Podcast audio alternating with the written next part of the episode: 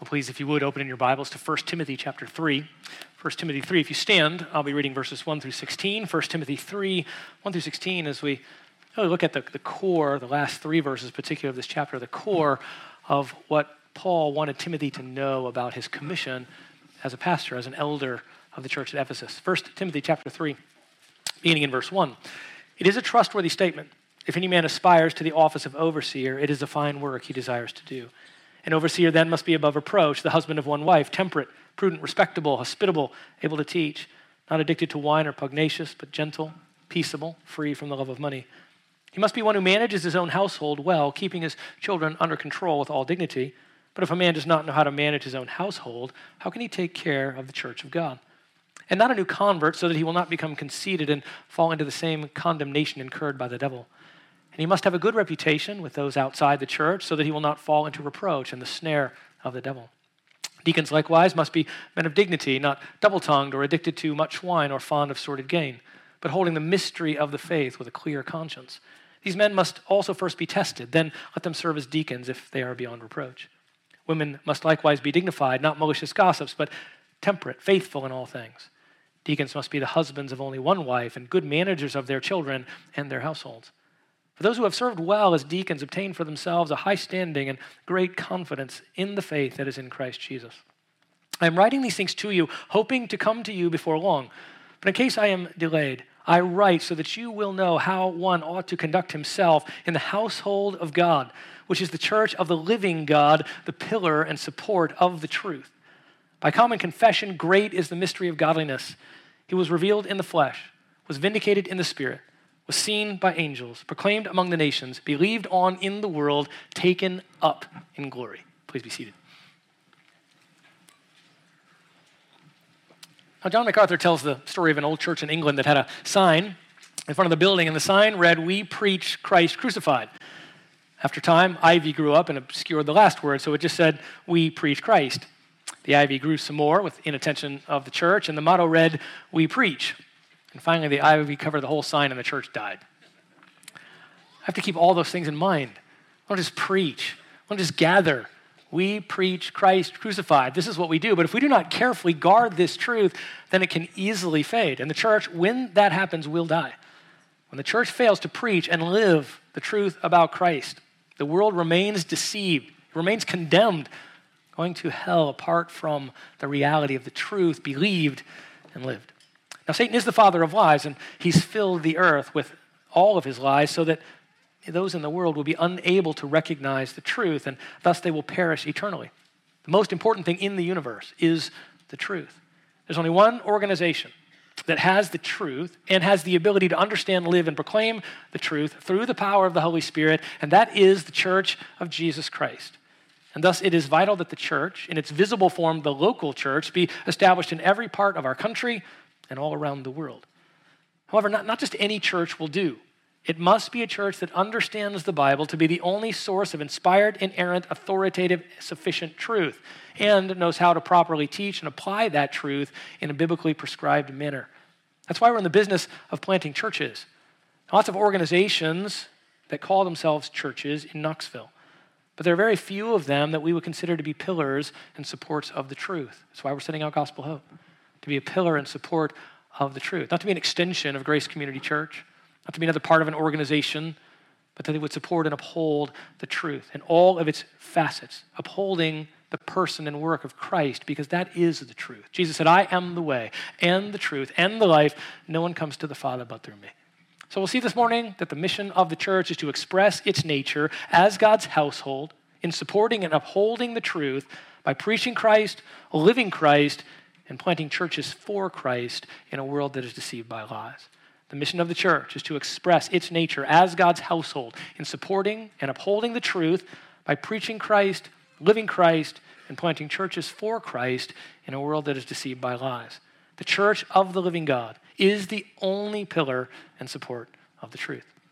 Now, we're jumping right into the middle of the book of 1 Timothy, a pastoral epistle. That is Paul, an apostle, writing to his really his apostolic emissary, one sent from an apostle to, to establish a church. And then, often, what those apostolic emissaries would do is they would remain as one of the elders of that church. They would establish elders and then remain to preach and teach and really to bring the truth that the apostles had given, to bring that to the church so that it could be properly established. Timothy is Paul's son in the faith. He's a young pastor, a young elder in Ephesus who's trying to put things in order, and he's doing that in the face of much opposition. Things are, the, the, the false teachers in the church are not going quietly. And so Paul is bolstering him up, giving him the truth that he needs to know, and really strengthening him to accomplish the work he's been given. Now, Paul has addressed a variety of issues already in the first pages of 1 Timothy. He's talked about how to deal with false teachers, he's encouraged Timothy not to give up. He's given instructions on prayer, on women's role in the church, and on qualifications for elders and for deacons, the proper qualified leadership that a church must have if it's going to be that pillar in support of the truth. Now, Paul directly states his reasons for writing the letter.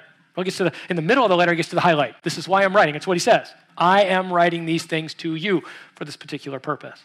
And so he's going to direct Timothy to remember what the church is. That's why these instructions are being given, as he will say. That's why the urgency. So we're going to look at this briefly this morning.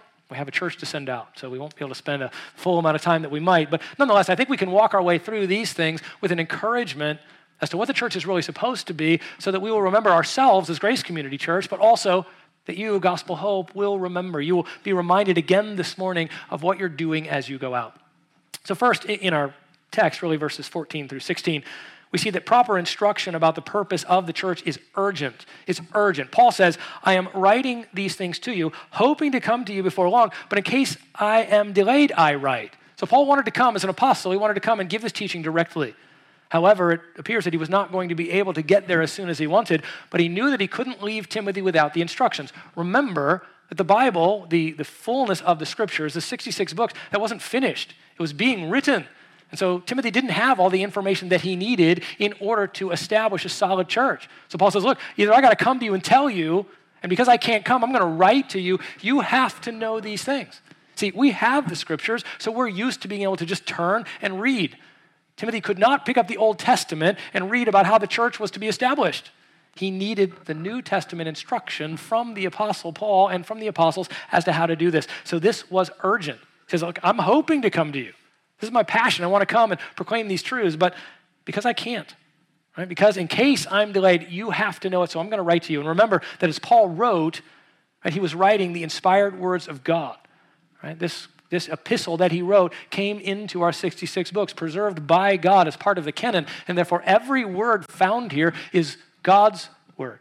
Right? All, all the, all, every, every individual word, plus the sentences, plus the structure, everything is God breathed 2 Timothy 3 says. So we, we understand that these aren't Paul's words in and of himself. They're not Timothy's words. These are God's words, and that's why we preach them.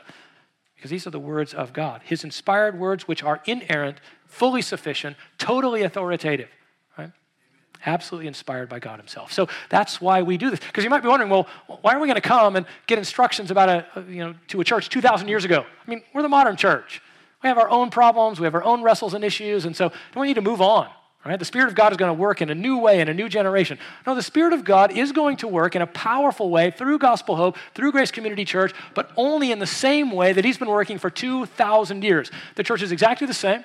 That is, it's made up of sinful people in desperate need of a Savior, and our Savior is exactly the same, the Lord Jesus Christ. His work has not changed, and the Spirit of God testifies to that throughout the generations. That's what we need. We need new gurus telling us how churches are going to be planted and what they're going to do.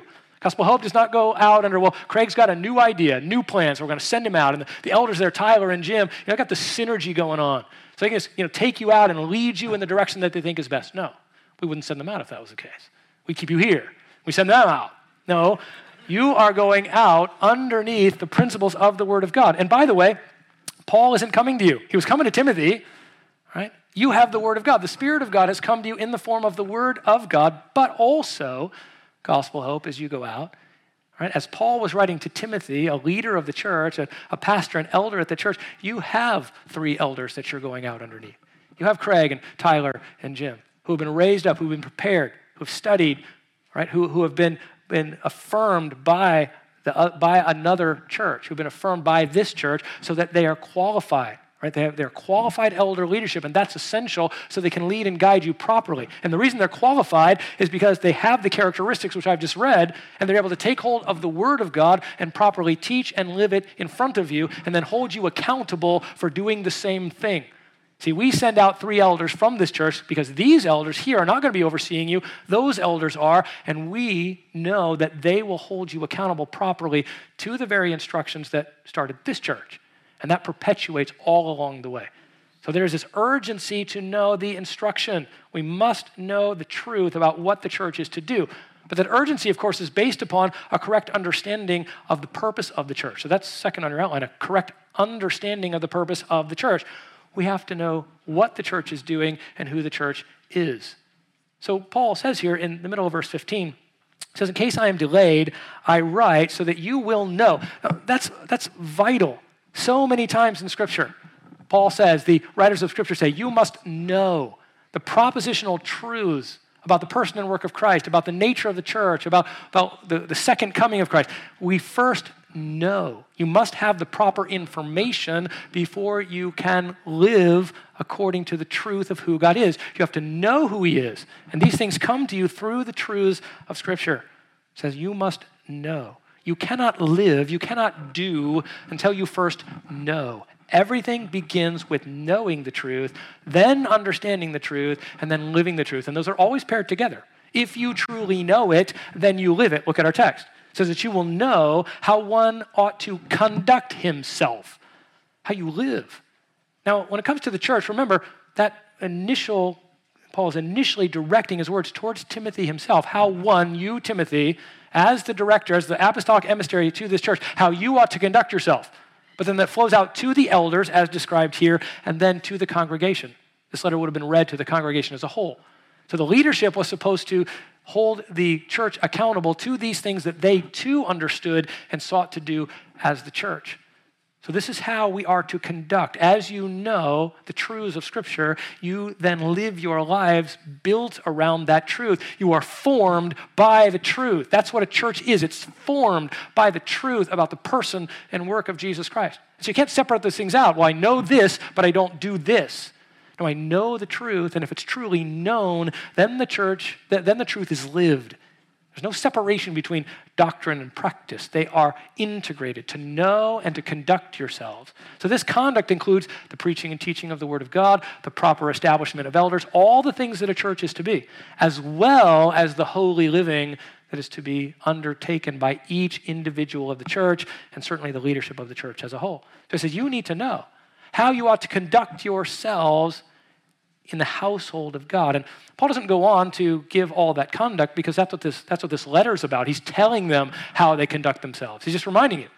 Reminding Timothy, look, this is how you ought to conduct yourself, but here's why. His focus in these verses is why you would conduct yourself in this way. What's the underlying purpose? Because what's the purpose of the church? Well, so we have to properly understand the church's nature that it is God's household. It's not your household. It's not Timothy's household. It's not Paul's household. This is God's household. It is where He lives. It is made up of His family. And as Gospel Hope goes out, you're not going out as the Gospel Hope family, you're going out as God's family. You have a name, you're a local church, that's great. But that isn't really your identity. That's why the name of a church is like, you know, sometimes people agonize over that, and it's fine because you want to communicate things through your name. But that's not your identity.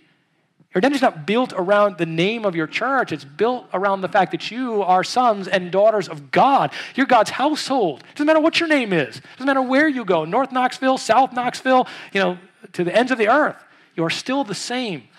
We're the household of God, which means then that you are God's children. You can't be God's household if you're not his children. You've been adopted into his family. That's how you can represent him. That's why you can be his household. Romans 8:15. We've not received a spirit of slavery, leading to fear again, but you have received a spirit of adoption as sons, by which we cry out, Abba, Father. We are sons and daughters of God. We've been adopted into his family. We've been united with his son. We carry his spiritual DNA in us. That's who we are. It's why you're different. You don't go out to North Knoxville to pursue your own agendas. You wouldn't be going out there if that was the case. You'd be staying, you know, just hanging around, just doing your own thing. You're going out there so that you might be able to pursue the purposes of one who is part of God's household. This is what we do at Grace. The fact that you aren't going doesn't mean, well, wow, we're not going to North Knoxville. We get to stay here in grace, uh, stay at grace and accomplish our own purposes. No, we are here as God's household, entirely different. We don't live in this world. You know, you have your own household, right? Your household is to be pursuing the things of God, but you do that in the church where our entire goal, everything we do is different than the world around us. I mean, household just was father, mother, children and then whatever extended out around that for that family to run. If you were a larger household, you had more financial income, you would have servants and others that lived with you.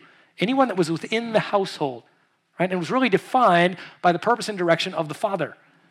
And they were related together. That was the idea, the primary members of the household. So you go out as those who are sons and daughters of God to accomplish the purposes of your father, not to accomplish the purposes of your elders.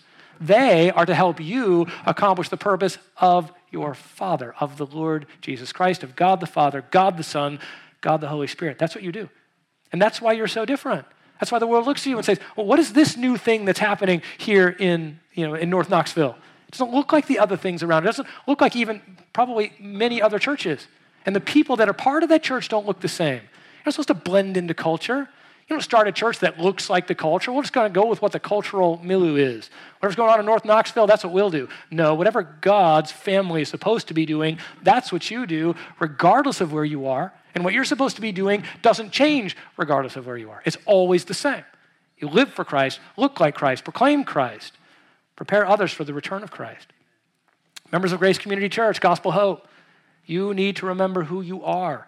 You're not another group going out to do something in Knoxville or staying here in Maryville. You are part of the household of God Himself. You are His sons and daughters. You have as your Father the sovereign Lord of the universe. This is the highest possible calling. And this is what you represent. This is how you live. I couldn't emphasize this enough. I mean, how could I give more value to what you are doing than to say what Scripture says? You're the household of God. And that's, that's why you, you set aside the other stuff. You got to live in the world. I get that to accomplish things. You need to, you know, make money for your family and enjoy the things of this world. But what you primarily need to do is represent your father. And that sets you apart. You're not going to look like anybody else. You don't live for the same reason. You don't spend your time doing the same things. You are different because you are God's family. Now, he goes on to explain even what that is. Well, what's God's household? And for the first time here uh, in this passage, he uses the word church. I've been using it a lot. Here he uses it the household of God which is the church of the living God, the pillar and support of the truth.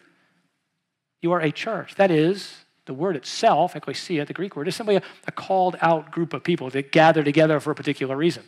But in the New Testament, this takes on a very technical nature. A Christian church, a church of God, a church that is the household of God, has these characteristics. It's made up of believers, those who truly know God. They've been transformed by the Spirit of God through the Word of God. They've repented and believed. So it's made up of believers gathering together in a location. Certainly, the church, there is a church universal, every believer, right? God's bigger family. But each individual local church is to gather as a unique local expression, a unique family, a unique household, right? Built around the proper foundational principles of what a church is. So, believers meeting together in a common place where the word is taught, the ordinances of baptism and communion are administered, the leadership consists of a qualified plurality of elders. The one another's are pursued towards those who are part of that church first, and then church discipline is practiced. That's a church. Basic fundamental issues of what a church actually is. I spent some time doing some additional uh, education and uh, through, through a seminary, not my original one, um, which is Master's Seminary, but they, they, have spent a lot of time debating. I did a whole session on ecclesiology, and they were saying, well, a church really is, it practices the ordinances and its believers gathered together. That's it. Well, that's not what the scripture says as a church. There's more to it. Right? The idea of leadership is built here into, it's foundational to the church because it's built into the pastoral epistles. This is what the apostolic emissaries were supposed to build so that they would be actually churches. In Titus chapter 1, Titus, another apostolic emissary, sent out by Paul to establish proper churches, he gets kind of parachuted in on the island of Crete, and Paul says, Look, I sent you there for this reason, that you would set in order what remains. Well, Paul, what remains? Are those actual churches in those cities? And the answer is no. They're the beginnings of churches, they're the starts of churches. He says that you would set in order what remains and appoint elders in every city as I directed you. A church is not truly a functioning church until it has a plurality of qualified elders. That's why we're sending out three men. Right? Two would have been enough because that's a plurality, but three is better. Right, so we're sending out three qualified elders who go out to establish then a unique entity, a unique household, which reflects the person and work of Christ. It is the household of God.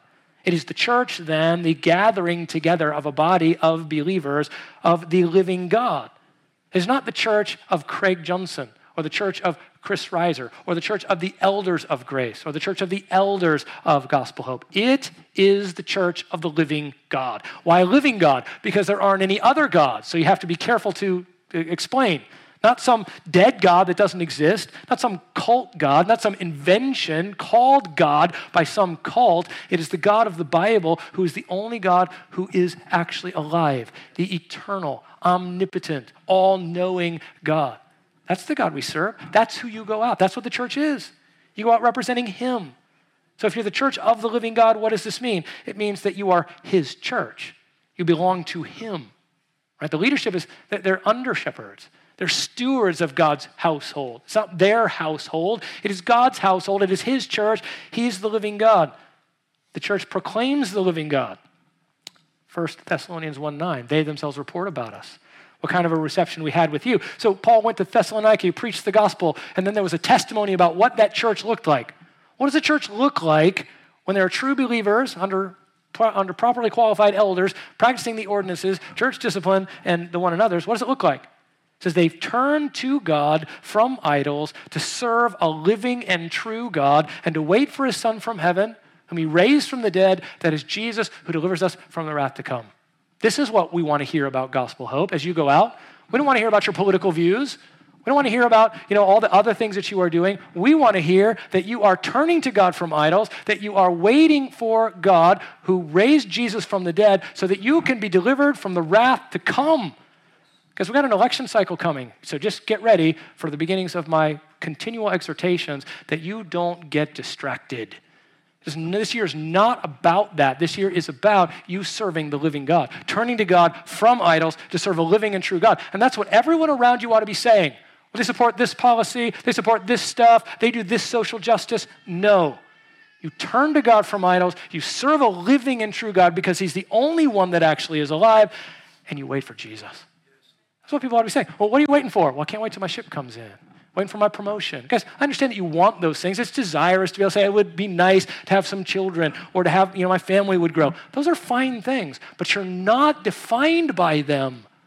As people talk about you, as we hear about gospel hope, what we want to hear is that there's a group of people waiting for Jesus. They're looking more like Jesus because they're serving the one living God. And this is your proclamation day in and day out. It's how you live, it's why you live, it's why we're sending you. And it is why we need to be the same. Grace Community Church, because we're sending out a church, doesn't mean, well, then we turn and live for our own purposes. Glad we got them out of here. And now, now we can do our own thing. And we're doing the same thing they are. We are to live for these purposes alone, and we are not to be known. The names of our leaders are not what matters. The name of our church is not what matters. The name of our living God and the fact that we are taking on his character, turning away from the dead gods of this world and serving our living God alone. So we belong to Him, we proclaim Him, we're made alive by Him. He's the living God, so He's the one that animates the church. We're living stones, says 1 Peter 2. We're coming to Him as living stones, rejected by men, choice and precious in the sight of God. We're being built up as a spiritual house for a holy priesthood to offer up spiritual sacrifices. We've been given life by God, and therefore we can never die. The church will not die oh, maybe gospel hope won't make it. Maybe grace will, maybe grace will, you know, crumble to the dust, the church itself. Right? But the church, individual local churches in this world will not die because God is the one who animates them. And he will keep his church, he will keep his people, and it will progress forward. And the gates of Hades will not prevail against it, says Matthew chapter 16. Well, we need to have a proper understanding of the church's function. So, this is the church, the household of God, the church of the living God. And what does it do? It upholds the truth. Two things the church does it keeps the truth visible, the pillar and foundation of the truth. Now, the Ephesians and Timothy didn't need any object lesson when Paul says pillar and support of the truth. They look out the window, and there's the temple of Artemis, right, with 100, uh, Temple of Diana, with 127 pillars to support its massive roof, and it dominated the entire city. You want to know what a pillar is? It upholds the truth. It makes the truth visible. It keeps the truth supported and in front of a world that desperately needs to see it. We will not change our message. Our message is Christ and Him crucified because that's the truth right? The truth of the scriptures, everything about the person and work of Christ, Christ predicted, Christ in shadow form in the Old Testament, Christ bursting onto the scene in the Gospels, Christ explained in the epistles, Christ returning again. That's the truth. We will not be distracted. Turn off your talk radio. Get rid of your social media if you need to. Stop getting distracted. We have one message about one person, about one body of truth. It's the truth. Because there's other truth, as it were, out there. You're sitting in chairs, that's real, right? There, there, are things that happen in the world, that's real. But it's not big T truth. It's only one truth that never fails, one truth that's always true, one truth that is necessary for spiritual life and for godliness, and that's the truth about Jesus. We proclaim that. Stop getting distracted with everything else. It's so easy. Again, we, we live in the world. We accomplish things the Lord has given to us, but we never are distracted from this one thing. We keep the truth visible. If we don't, the truth disappears. Satan is trying to destroy the church because the church keeps Jesus front and center. We put it in their faces. Jesus is who you need, Jesus is what is necessary. Jesus Christ, born on this world, lived a perfect life, dying on the cross, rising again, ascending to be with God. That is the truth. It's the pillar of the truth. That's what the church is. It's, it guards it, is secondary or second here. The church keeps the truth guarded. Now, support could be so it's pillar and support, keeps it visible, holds it up, doesn't let the truth fall to the ground, but then also it guards that truth, it keeps it pure. Uh, the idea of support there in the New American Standard, I mean, it could just be a synonym, foundational.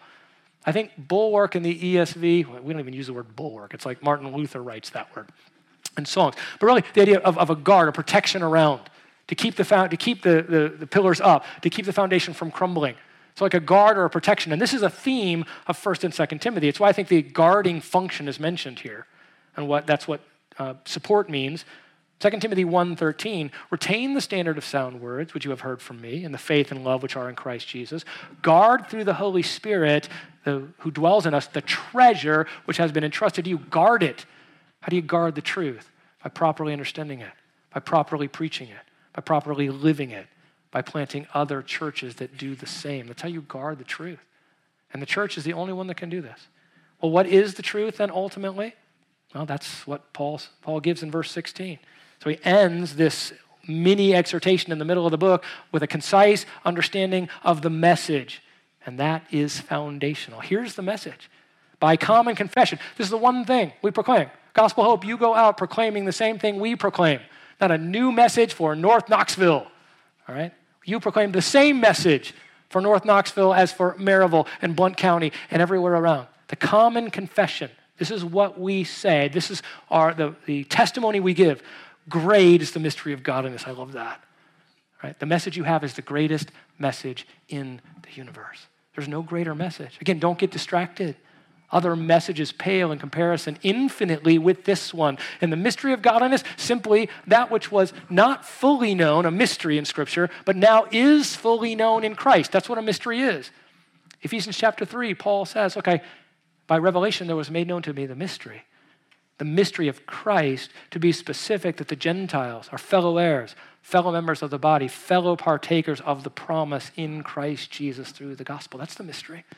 And this is the greatest mystery ever, but it's a mystery revealed. It's not like Clue, you got to run around trying to figure out, well, I wonder who I wonder who did that mystery. No, Jesus is the one who came, who died, who was buried, who rose again. Well, what is the content of that mystery? What's the content of our common confession? Well, here it is. Christ appeared in a body. This is foundational to our faith. He was the God man. Every cult, every other religious system denies the full godhood and manhood of Jesus Christ. And that's where they go wrong. Christ appeared in a body so that he could t- he took on flesh so that he could die for us, live a perfect life, be our perfect high priest, and yet take the fullness of the wrath of God, paying an infinite payment that we could not pay. He appeared in a body. This is real, and we proclaim it. Everything starts there. Two natures making up one person dwelling in one body without confusion, change, division, or separation. The true God man.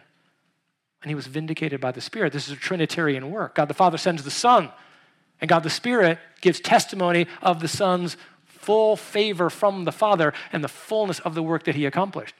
In Christ's baptism, the Spirit comes. God the Father says, This is my beloved Son. The Spirit descends like a dove as he comes upon Christ for, to empower him for ministry. And then the Son of God goes and does his work. The Spirit vindicates, makes evident God's pleasure, and provides God's power for the accomplishing of the work. And then it's the Spirit of God who makes a final demonstration of, the, of God's acceptance of the work of the Son by raising him from the dead, Romans 1 4, who was declared the Son of God with power by the resurrection from the dead according to the Spirit of holiness, Jesus Christ our Lord. He appeared in a body, was vindicated in the Spirit. So testimony was given by the Godhead, but testimony is also given by the most powerful created beings in the universe. Right? Now, compared to God, the Father, God the Son, and God the Holy Spirit, the angelic beings, as seen by angels, are infinitely less in comparison with them.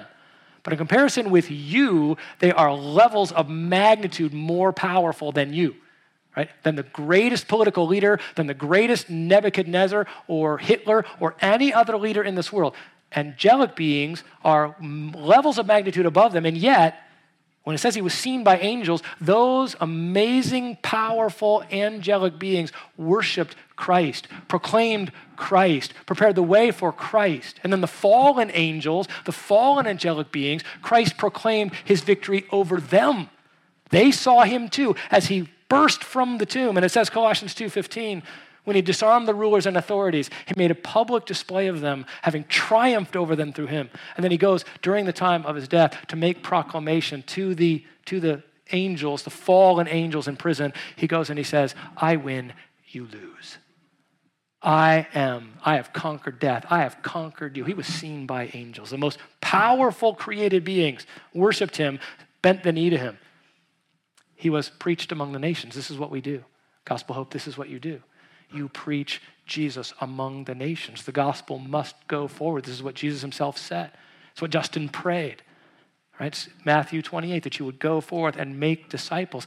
The gospel must be known because it's the greatest message. The gospel must be known because it's the greatest person, the God man who must be exalted. God must receive all of the glory that he deserves. And that's why we proclaim the message. It's part of the foundational commission of the church. We proclaim. And then it says, I love this.